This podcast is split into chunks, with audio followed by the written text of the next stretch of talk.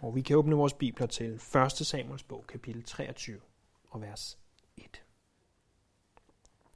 Lad os først læse de første 18 vers. David fik at vide, at filistrene havde angrebet Kila, og at de plyndrede tærskepladserne. Da spurgte David herren, skal jeg drage ned og slå filistrene? Herren svarede David, drag hen og slå filistrene og befri Kila. Men Davids mænd sagde til ham, allerede her i Juda lever vi i frygt, hvor meget mere så ikke, hvis vi går imod filistrenes slagrækker i Kila. Derfor spurgte David herren endnu en gang, og herren svarede ham, drag til Kila, for jeg giver filistrene i din hånd. David og hans mænd drog så til Kila og angreb filistrene. Han bortførte deres kvæg og tilføjede dem et stort nederlag. Sådan frelste David Kilas indbyggere. Dengang Akimeleks søn Ebiatar flygtede til David i Keila, havde han en efod med derop. Da Saul fik at vide, at David var kommet til Keila, sagde han, Gud har givet ham i hænderne på mig. Han har lukket sig selv inde i en by med port og slå. Så opbød Saul hele folket til krig for at drage til Keila og indslutte David og hans mænd. Da David fik at vide, at Saul havde ondt i sinde mod ham, sagde han til præsten Ebiatar, tag efoden frem. Og David sagde, Herre Israels Gud, din tjener har netop hørt, at Saul har i sinde at komme til Kila og ødelægge byen på grund af mig. Vil Kilas borgere udlevere mig til ham? Kommer Saul hertil, sådan som din tjener har hørt? Herre Israels Gud, giv din tjener et svar. Herren svarede, han kommer der til. David spurgte så, vil Kilas borgere udlevere mig og mine mænd til Saul? Og herren svarede, ja de vil. Så brød David op sammen med sine mænd. De var omkring 600 og forlod Kile og drog fra sted til sted. Da Saul fik at vide, at David var undsluppet fra Kila, opgav han sit togt. David tog nu ophold i klippeborgene i ørkenen. Han opholdt sig i bjergene i Sifs ørken. Saul efterstræbte ham hele tiden, men Gud gav ham ikke i hans hånd. David var bange, fordi Saul var rykket ud og stræbte ham efter livet.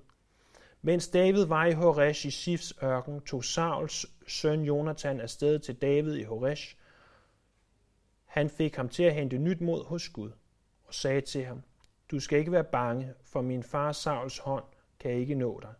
Du bliver konge over Israel, jeg bliver nummer to efter dig, og det ved min far Saul godt. Så sluttede de to pagt for herrens ansigt. David blev i Horesh, mens Jonathan vendte hjem. Egentlig er det, vi hører her i de første 18 verser, af kapitel 23, ganske simpelt. I vers 1-6, der ser vi, at David han hjælper den her by, Kila, i kamp mod filistrene. I vers 7-13, der ser vi, at Saul igen ønsker at slå David ihjel. Og i vers 14-18, der flygter David fra Saul, og David han mødes med Jonathan. Så tre små beretninger i beretningen. David hjælper Øh, Kila, Saul vil slå David ihjel, og David flygter fra Saul. Det er næsten som om, vi har hørt det før. Men når vi læser det her afsnit af kapitel 23, så kan vi ikke andet end, end se, at der igen og igen står, at David spørger Herren til råds. At David går hen og søger Herrens vilje. Prøv at se vers 2. David spurgte, øh, da spurgte David Herren, skal jeg drage hen og slå filisterne? Eller i vers 4, derfor spurgte David Herren endnu en gang. E- eller i, i vers 11 står der, øh, vil Kilas borger udlevere mig til ham, kommer Saul her, sådan som din tjener har hørt. Herre Israels Gud, giv din tjener et svar. Eller i vers 16, som er noget af det samme, men ikke øh, sagt på samme måde, øh, så tog David er afsted i Horesh, og han fik ham til at hente nyt mod hos Gud. Så igen og igen bliver der henvist til, at David søger Guds vilje. Jeg ser i de her 18 vers ikke mindre end ni forskellige ting om at søge Guds vilje. Jeg har forsøgt i min afmagt at øh, at tage de her ni ting og koge dem ned til, til små sætninger, som, som skulle gøre det lidt lettere at, at se, hvad den her tekst handler om. Så lad os prøve at gennemgå teksten og se på de her ni henvisninger til, hvad det vil sige at søge Guds vilje.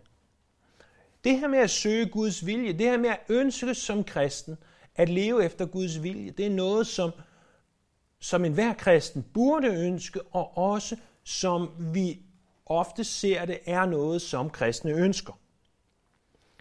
For det første, hvis vi ønsker at leve i Guds vilje, så må vi være der, hvor han kalder os til. Det ser vi i vers 1, for der står, at David fik at vide, at filistrene havde angrebet Kile, og de plyndrede tærskepladserne. David han havde været på flugt fra Saul. Det havde han været i et godt stykke tid nu. Og så har David fundet et sikkert opholdssted. Han har slået sig ned både i Moab et stykke tid, øh, i nabolandet, hvor Saul ikke lige drog til, og derudover også i nogle forskellige klippeborge. Nogle spekulerer måske endda i, at han slog sig ned på det, der senere kom til at blive kendt som Masada. Der har David opholdt sig. Der har David været i sikker afstand for Saul. Men så kommer der den her øh, profet Gad. Og Gad siger, at Gud siger til dig, at du skal flytte fra dit sikre opholdssted til det mere usikre opholdssted, nemlig noget, der hedder Ja'aheret. Det er en skov i det sydlige del af Juda, men ikke langt nok for Saul til, at David ikke kunne vide, at Saul pludselig kom og angreb ham. David flytter fra det sikre til det usikre. Havde jeg været David, så havde jeg tænkt noget i retning af. Øh, Gud, nu var jeg lige på et sikkert sted. På et sted, hvor alt var, som det skulle være. På et sted, hvor jeg ikke behøvede bekymre mig så meget om alle de her angreb. Hvorfor? Hvorfor er det nu, at du flytter mig derhen, hvor at der ikke er lige så sikkert? Derhen, hvor jeg ikke har lyst til at være. Svaret kom til David, i det at han får at vide, at byen Kila er under angreb. Kila, det var en, en by på kanten af øh, Juda, ud mod kysten, ud mod filistrenes områder. Filistrene var gået imod den, fordi den lå strategisk. De gik ind, står der, og plyndrede tærskepladserne. Det vil svare lidt til, hvis der kom fjender ind i Danmark, som stillede sig uden for et hvert supermarked og sagde, her kommer du ikke ind, eller tog alle varerne derfra, og, og sørgede for, at der ikke var mad til os. Tærskepladserne var den måde, hvorpå byen fik mad. Så David tænkte, jeg må hjælpe den her by. Hvis nu David havde opholdt sig i klippeborgene, så er sandsynligheden for, at nyheden om Kila havde nået ham, eller at han kunne nå derop i tide til at hjælpe dem, ikke været specielt stor. Hvis han havde opholdt sig det sted, han synes var rart og behageligt, det sted, han synes var sikkert, så havde han måske ikke kunne gøre det, som Gud egentlig kaldede ham til. Vi ser også et eksempel på det her i Jesu liv. Og jeg ved godt, det bliver en lille smule abstrakt at tale om, at Jesus ikke gør faderens vilje, fordi det, vi ved, at det var derfor, han var kommet. Men alligevel, i Johannes kapitel 4, der læser vi om, at Jesus har opholdt sig i Judæa, og så vil han tilbage til Galilea. Og der vil man altså fra syd imod nord. Den direkte vej går igennem et område, der hedder Samaria. Eller hed Samaria. Og det var ikke et sted, jøderne normalt gik. De gjorde en sag ud af at gå en omvej. Gå udenom det her område, for de skulle ikke mødes med samaritanerne. Dem brød de sig absolut ikke om, og samaritanerne brød sig absolut ikke om dem. Men der står i vers 3, at han var nødt til at gå igennem Samaria. Han, han havde et behov for at gå igennem, ikke for sin egen skyld, men fordi, at ved en brønd i byens sygekar, der møder han den her samaritanske kvinde, der havde behov for at høre evangeliet. Hvis Jesus havde sagt, jeg tager den normale vej, den lette vej, udenom, den vej, hvor jeg ved, at jeg ikke har konfrontation, den vej, hvor jeg ved, at andre ikke vil se skævt til mig, så havde han ikke kunne dele evangeliet med den kvinde ved brønden ved syker.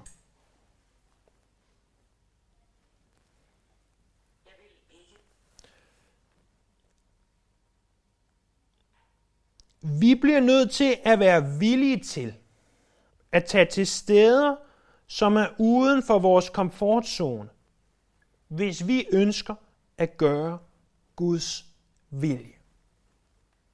Jeg taler ikke om, at vi alle sammen skal rejse øh, til fjerne steder i verden, øh, der nødvendigvis er uden for vores komfortzone. Men du må vide, ligesom jeg må vide, at ønsker vi at leve i Guds vilje, så er det ikke altid, at vi bare kan gå den lette vej. Så bliver vi egentlig nød, mellem nødt til at sige, jeg går derhen, hvor livet ikke er sikkert, hvor alt ikke er, som jeg måske kunne ønske mig, for at kunne være i Guds vilje. For det andet, så ser vi, at selvom noget virker som Guds vilje, så lad os alligevel søge Herren først. Fordi der står i vers 2, at David, han spurgte Herren, skal jeg drage hen og slå filistrene? Og Herren svarede David, drag hen og slå filistrene og befri Kila. Hvis jeg ser det her fra Davids synsvinkel, David som var en kriger, David som, som vidste, at han var kaldet til at være konge, David som nu nok havde indset, at jeg er flyttet fra det, usikre, øh, fra det sikre sted til det usikre sted, og grunden til, at du har mig her, Gud, er for at kunne hjælpe den her by, som, som jeg og måske endda du også hurtigt vil gøre det og vælge at gøre, så vil vi sige, jamen, det er så åbenlyst det her, at det er Guds vilje. At selvfølgelig drager jeg afsted imod Kila. Der kan jo ikke være nogen tvivl om, at det her, det er Guds vilje. Alligevel så gør David det, som hver af os altid bør gøre. Uanset hvor åbenlys Guds vilje måtte være i vores liv, så lad os altid søge Herren i bøn først. Jeg ved godt, at der er tidspunkter, hvor det ikke nødvendigvis er muligt.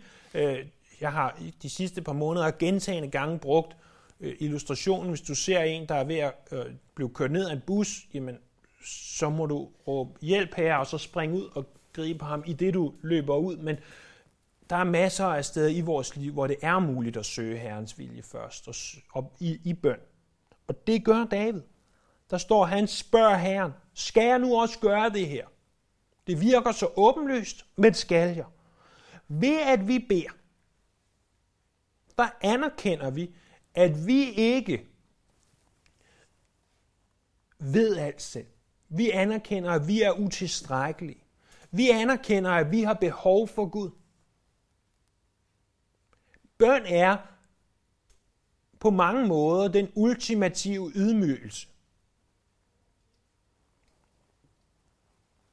Du sidder og snakker til en, du ikke kan se med dine øjne. Hvis folk så på dig, så vil de, øh, så vil de tro, at du er ja, skør måske, hvis de ikke ved, hvad du laver. Du sidder der og snakker højlydt med nogen, uden der er nogen andre i lokalet. Det er en ydmygelse, og men et privilegium. Og i den ydmygelse, der anerkender vi, at vi har behov for Herren. Der er en, der har udtrykt det sådan her. Vi kan gøre andet end at bede, når vi har bedt. Men vi kan ikke gøre noget som helst, før vi har bedt. Lad os tage den en gang til, og jeg citerer, at vi kan gøre andet end at bede, når vi har bedt. Men vi kan ikke gøre noget som helst, før vi har bedt. Hvorfor er det så ofte, at jeg føler, at jeg er ved at drukne, og spræller med arme og ben, og så råber jeg, åh herre, hjælp mig, som jo er en bøn. I stedet for først at have spurgt Herren, skal jeg hovedsejle ud på søen i dag.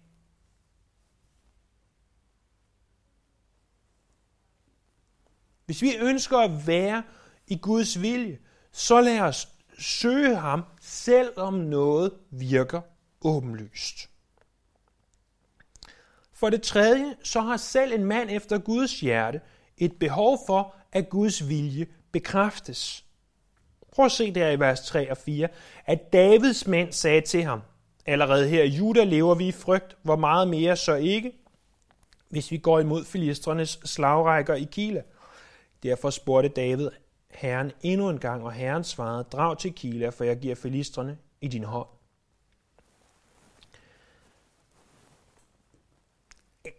Jeg tror godt, at de fleste af os, hvis vi har vandret med Herren i et stykke tid, kender det.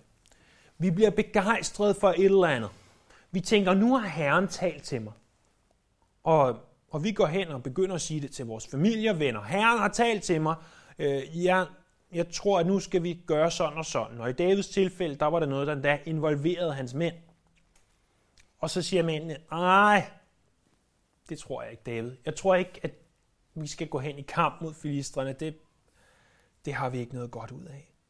Og de begynder at stille spørgsmålstegn til, om David egentlig har hørt fra Herren. Om David egentlig er i Guds vilje. David kunne have gjort forskellige ting i det, at han hører det her. Han kunne have, have fået de her et sted mellem 400 mænd og 600 mænd, som vi ved, der var, øh, til at stemme om det. Sagt, lad os stemme om det. Flertallet bestemmer, hvad vi skal gøre. Men det var ikke rigtigt, for David havde hørt fra Herren. Og det er nødvendigvis ikke altid, at flertallet har ret. David kunne også have valgt at sige til befolkningen, jeg har hørt fra Herren, I blander jer bare udenom. Men hvad skal vi bruge det til, at hvis vi har hørt fra Gud, men så bliver hårdmodige, bliver stolte over det, og måske endda nedgør andre. Det er ikke måden, hvorpå vi behandler Guds vilje. David han gjorde i stedet det rigtige. Han anerkendte, at jeg kan godt have hørt forkert. Selvom det virker åbenlyst. Selvom jeg har spurgt Herren, så kan jeg have hørt forkert. Og det kan være, at Gud taler til mig igennem de her mænd. Så derfor så søger David Herrens vilje igen. Og han får genbekræftet, at han skal gå imod Kila. Fordi selv en mand efter Guds hjerte som David, han har et behov for, at Guds vilje bekræftes. For det fjerde så ser vi, at ønsker du at leve efter Guds vilje, så kræver det villighed til at handle derefter. Prøv at se det her i vers 5.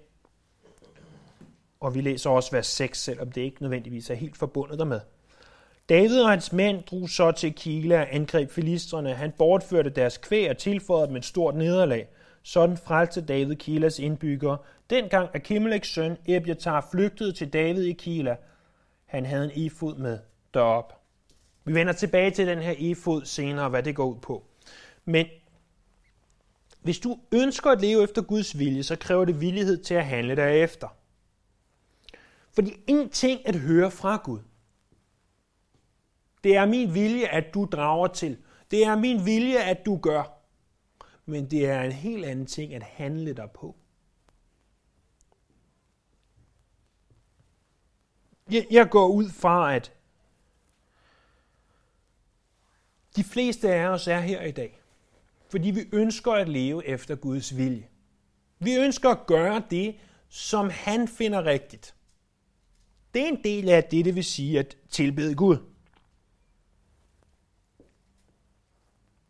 Det er også fint nok, så længe at hans vilje for os blot er at komme til Guds tjeneste hver søndag. Og måske læse lidt i Bibelen en gang imellem, og måske, måske bede lidt, når vi har overskud til det. Men hvad nu, hvis Gud pludselig kalder os til at fortælle vores ateistiske, nedgørende kollega om vores tro på Jesus? Har vi så lyst til at leve efter Guds vilje? Har vi så lyst til at gøre? Hvis vi vil være mænd og kvinder, der ønsker at leve efter Guds vilje, så bliver vi nødt til at være villige til at handle på det, der er hans vilje. For det femte, så lad os aldrig antage Guds vilje. Prøv at se der i vers 7 og 8. Da Saul fik at vide, at David var kommet til Kila, sagde han, Gud har givet mig i hænder, ham i hænderne på mig. Han har lukket sig selv inde i en by med port og slå. Og så opbød Saul hele folket til krig for at drage til Kile og indeslutte David og hans mænd. Så vi ser nu et sceneskift. Først har vi set David, han har hjulpet Kila, han har åbenbart øh, gået ind i byen og er der sammen med dem. Og det får Saul at vide. Og det virker lidt som om, der måske kun var en port i den her by, og David var inde bag ved den. Og Saul tænkte, hvis jeg bare belejrer byen, eller som vi ser, går hen og siger til befolkningen, hvis I ikke giver mig David, så slår jeg jer alle sammen ihjel, så skal jeg nok få fat i ham. Og så siger han noget yderst mærkværdigt. Da Saul fik at vide, at David var kommet til Kila, sagde han, Gud har givet ham i hænderne på mig. For det første er det direkte blasfemisk, når vi ved, hvem Saul han var. Det er at misbruge Herren hos Guds navn. Men derudover, så antager Saul, at det var Guds vilje nu, at David skulle dø. Han antager det, fordi at det virker som om, at situationen er vendt til hans fordel. Han har David trængt op i en krog. Og derfor så virker det som om, for Saul, at det må være Guds vilje, at David skal dø. Kan I huske år tidligere, da David han var en lille dreng, der løb rundt ude på marken og passede sin fars får. Der kom profeten Samuel til Bethlehem. Og han kommer til Isais hus og siger, Isai, jeg vil gerne spise med dig. Så er det, at han begynder at kalde drengene frem en efter en, og han, øh, Samuel vil gerne salve en af dem. Og Isai, han antager, at det må være nogle af de ældste. Det, han antager, at det er helt sikkert ikke David.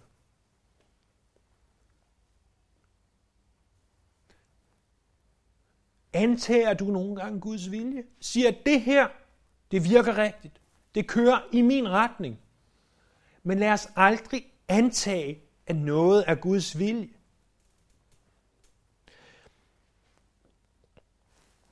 Her kommer vi ind på, på noget, som som kan hjælpe os til ikke at antage, at noget er Guds vilje, nemlig hans ord.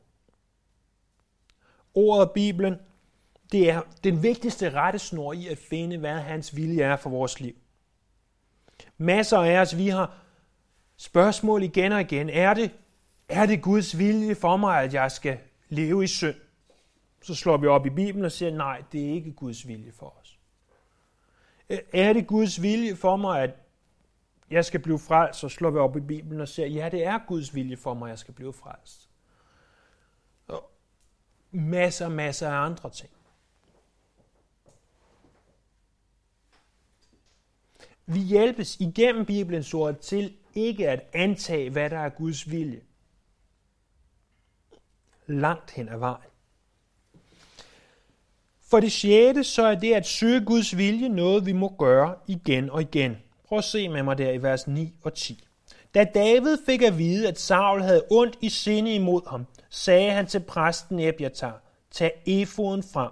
Og David sagde, Herre Israels Gud, din tjener har netop hørt, at Saul har, har i sinde at komme til Kile og ødelægge byen på grund af mig.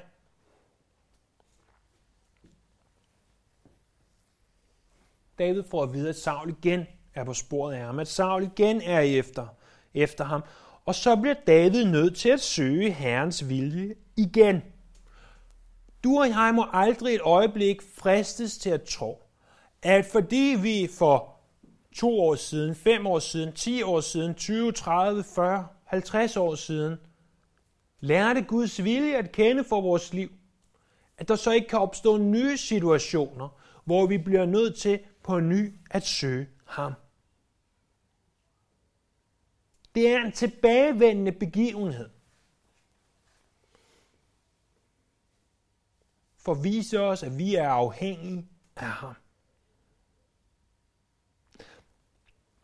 Husk det at være 6, der sagde, at vi skulle vende tilbage til noget, nemlig den her efod. har altid haft det svært med efod, og så er der den her plante, der hedder en eføj, og jeg kommer altid til at blande dem sammen. Men det har ikke noget med hinanden at gøre. Efoden var en slags forklæde. Ligesom at en slagter, han tager et forklæde på, inden han går ud og begynder at slagte de her dyr. Så gjorde præsterne det også, fordi deres job var først og fremmest at være, ikke først og fremmest, men hovedsageligt at være slagter. De slagtede dyr. Og når jeg selv har en bedstefar, der var slagter i, i sin tid, så har jeg set masser af dyr slagtet. Og når han kom hjem, så var der blod over det hele. Og øhm, havde han ikke haft forklæde eller den her uniform på, så, og havde haft sit almindelige tøj på, så havde det jo selvfølgelig været fuldstændig søbet i blod. Og det vidste præsterne også, og derfor så havde Gud givet dem en foranstaltning, der hed efoden. Det er bare tænk på et, på et slags forklæde. De almindelige præster, dem der ikke var ypperste præsterne, de havde en hvid efod, som de brugte. Ypperste præsten derimod, han havde en blå efod. Og øh, i den blå efod, der var en, en slags lomme. I den lomme, der lå noget, der hed Urim og Tumin. Vi er ikke sikre på, hvad det er, andet end vi er sikre på, at det var noget, som man brugte til at søge Guds vilje med.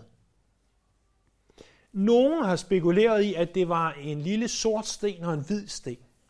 Og så spurgte man, Gud, er det din vilje, at jeg skal drage imod Kila? Og så stak man hånden i lommen, og så trak man en sten ud, og hvis den var hvid, så var svaret ja, og hvis den var sort, så var svaret nej. Men Gud har i sin visdom ikke givet os de specifikke retningslinjer for, hvad det her var.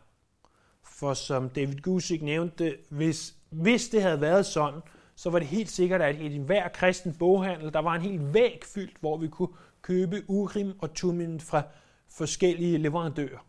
Øh, så vi på den måde kunne finde Guds vilje. Men det var det på det her tidspunkt, at, at Gud havde tilrettelagt det sådan, at det var en af måderne, hvorpå de søgte Herrens vilje.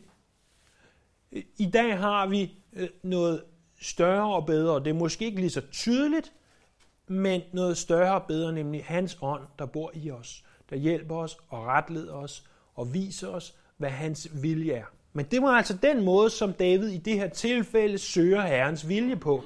Nemlig igennem brug efoden, dyk hånden ned, hvad det nu var, øh, hvordan det nu fungerede, øh, det ved vi ikke. Øh, det er noget lidt halvmystisk noget, og noget, som, som vi ikke har al information om.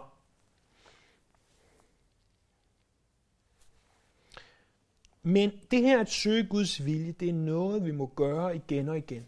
Bare fordi du søgte Guds vilje for en måned siden, så betyder det ikke, at du ikke skal søge hans vilje igen og spørge ham om nye ting og udforske nye ting, som, som han har for dig.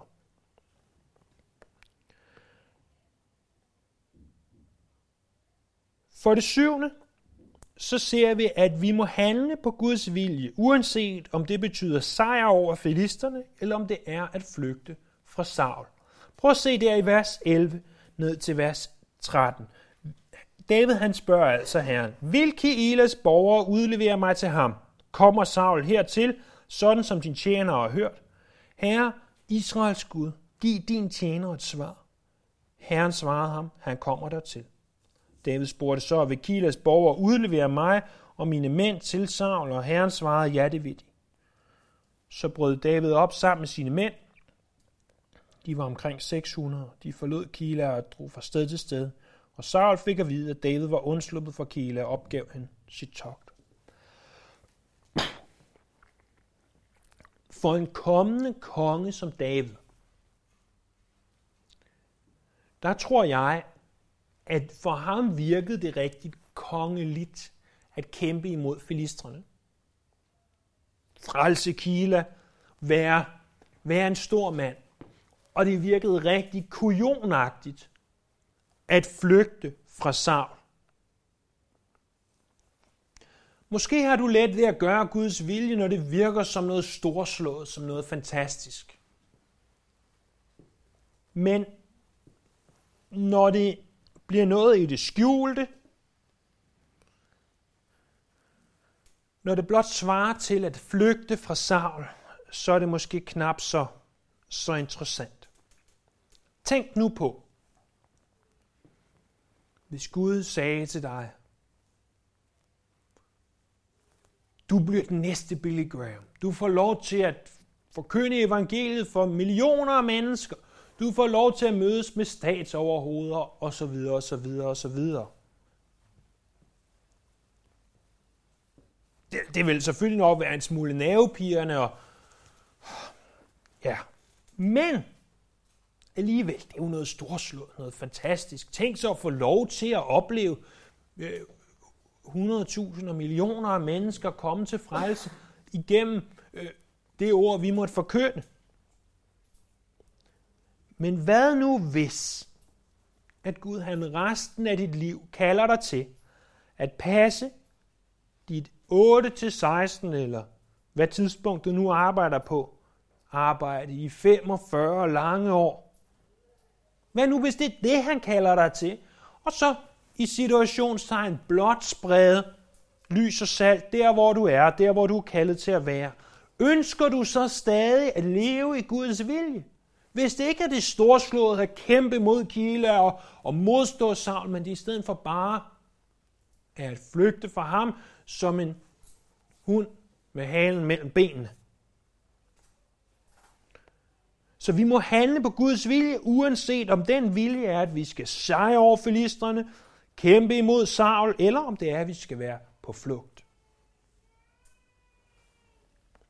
For det 8 så ser vi, at selvom vi tidligere har søgt Guds vilje, så kan der senere opstå modløshed. Prøv at se der i vers 14 ned til vers 16. David tog nu ophold i klippeborgene i ørkenen. Han opholdt sig i bjergene i Sifs ørken. Saul efterstræbte ham hele tiden, men Gud gav ham ikke i hans hånd. David var bange, fordi Saul var rykket ud og stræbte ham efter livet. Mens David var i Horesh i Sifs ørken, tog Sauls søn Jonathan afsted til David i Horesh. Så David han flygter nu i retning af det døde hav. Han finder et sted, han kan opholde sig. Og selvom han egentlig er i Guds vilje, så opstår der alligevel modløshed. David bliver bange. Der er selvfølgelig ikke noget at sige til, set ud fra et menneskeligt synspunkt, at David bliver bange, for Saul efterstræber ham hele tiden. I, i de engelske oversættelser står der hver dag. Hver dag kommer han imod ham.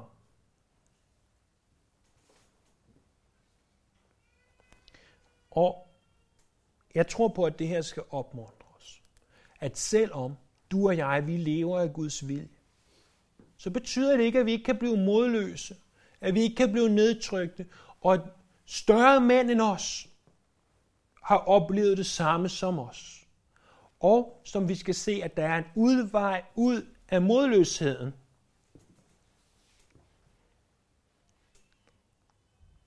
For der står i vers 17, hvad den vej er, og det er den 9. og sidste ting.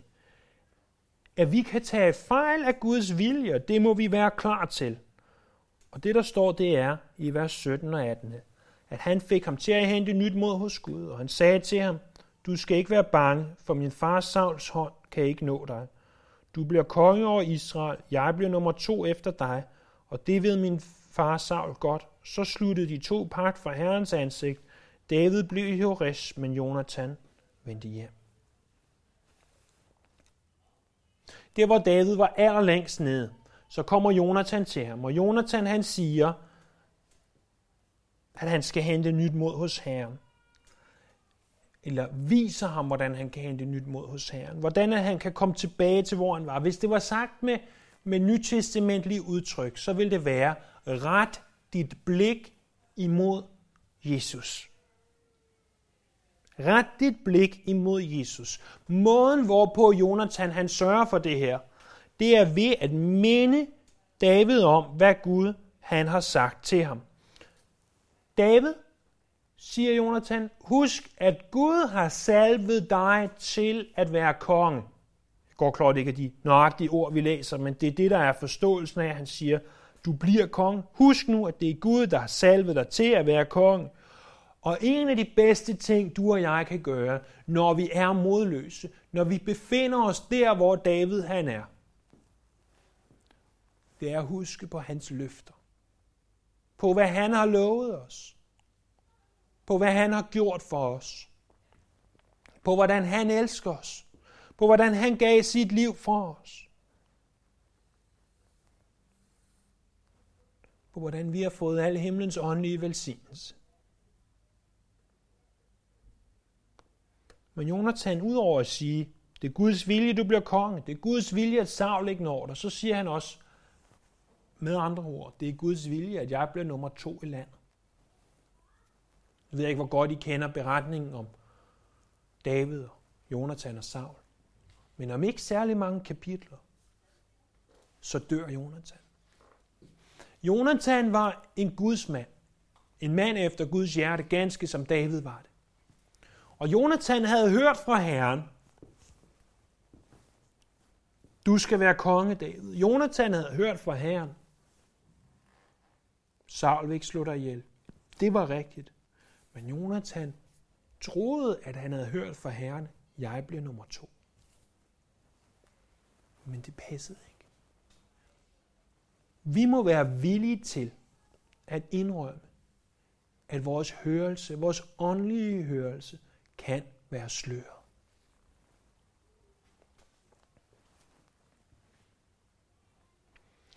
Vi må sige, jeg mener, at det her er Guds vilje, men jeg kan tage fejl. Jeg kan have hørt forkert, fordi mine egne ønsker, øh, min egne håb, kan overskygge det, som egentlig er Guds vilje.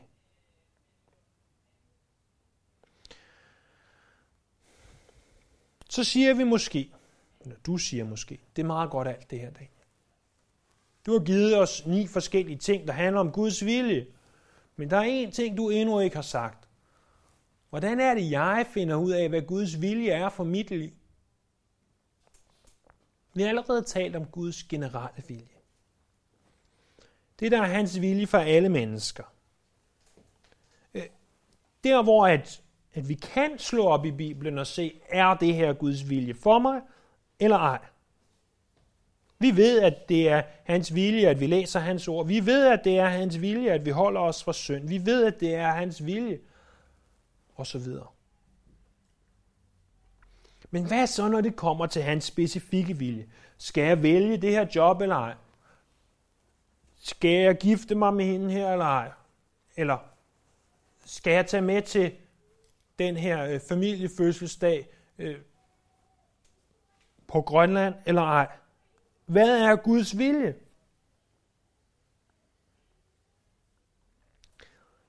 Hvis du ønsker ikke blot at kende Guds generelle vilje, det vil sige det, der er sandt for os alle sammen, men hans specifikke vilje, skal du tage til Kiela eller ej? Skal du flygte fra Kiela eller ej? Hvis du ønsker at kende den vilje,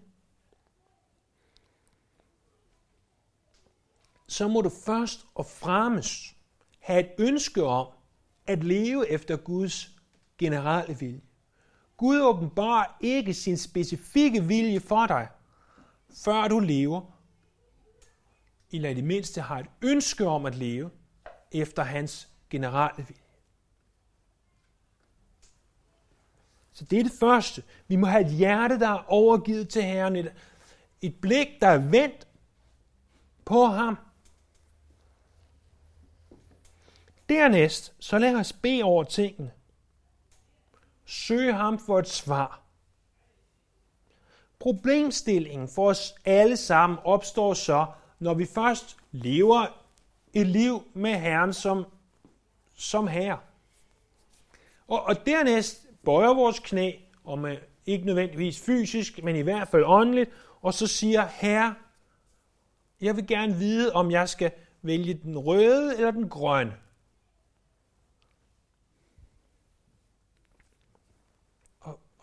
Vi har ikke den her sort-hvide sten, vi kan vælge. Så hvordan ved vi så, at vi har valgt rigtigt? Hvordan ved vi så, at Herren taler til os, jamen lad os søge ham, og så lad os lære at lytte til hans stille, sagte visken. Når Gud taler til os, så er det oftest som små tanker, der popper ind i vores hoved, som han taler til os. Problemstillingen ved det er, at der er også en anden, der kan forsøge at proppe små tanker ind i vores hoved. Og jeg kan love jer, han ved os det ikke godt. Det er nemlig Satan. Så vi må lære at skælne. Vi må lære at lytte. Jesus han siger, mine får kender min stemme. Og så må vi stole på, at når vi tager et valg, at så vejleder og guider han os til at tage det rigtige valg. Jeg er ked af, at jeg ikke kan gøre det mere specifikt. Jeg er ked af, at jeg ikke kan sige, hvis du gør sådan her, så hører du fra Gud hver gang. Det ville være nemt, hvis det var sådan. Men det andet her, det hjælper os til at gøre os ydmyge. For vi er nødt til at søge Herren i ydmyghed. Så for at opsummere, lev et liv, der behager Gud. Bed over det, og gør det, du så mener at have hørt fra Gud. Vær villig til at træde ved siden af, og så jo længere vi vandrer med Herren, jo mere lærer vi at lytte til ham, til at kende hans vilje, og til at leve i hans vilje. Dag for dag, uge for uge, måned for måned og år for år. Lad os bede sammen. Herre Jesus, tak, at, at du hjælper os til at vide, hvad der er din vilje for vores liv. Jeg beder for os, der er her til stede, at, at vi må ønske at være mænd og kvinder, der lever i din vilje. Der lever efter dit velbehag. Der lever i det, som du ønsker for os her. Vi ærer dig, Jesus. Vi tilbeder dig. Vi takker dig. Og vi priser dig. Dit navn her. Amen.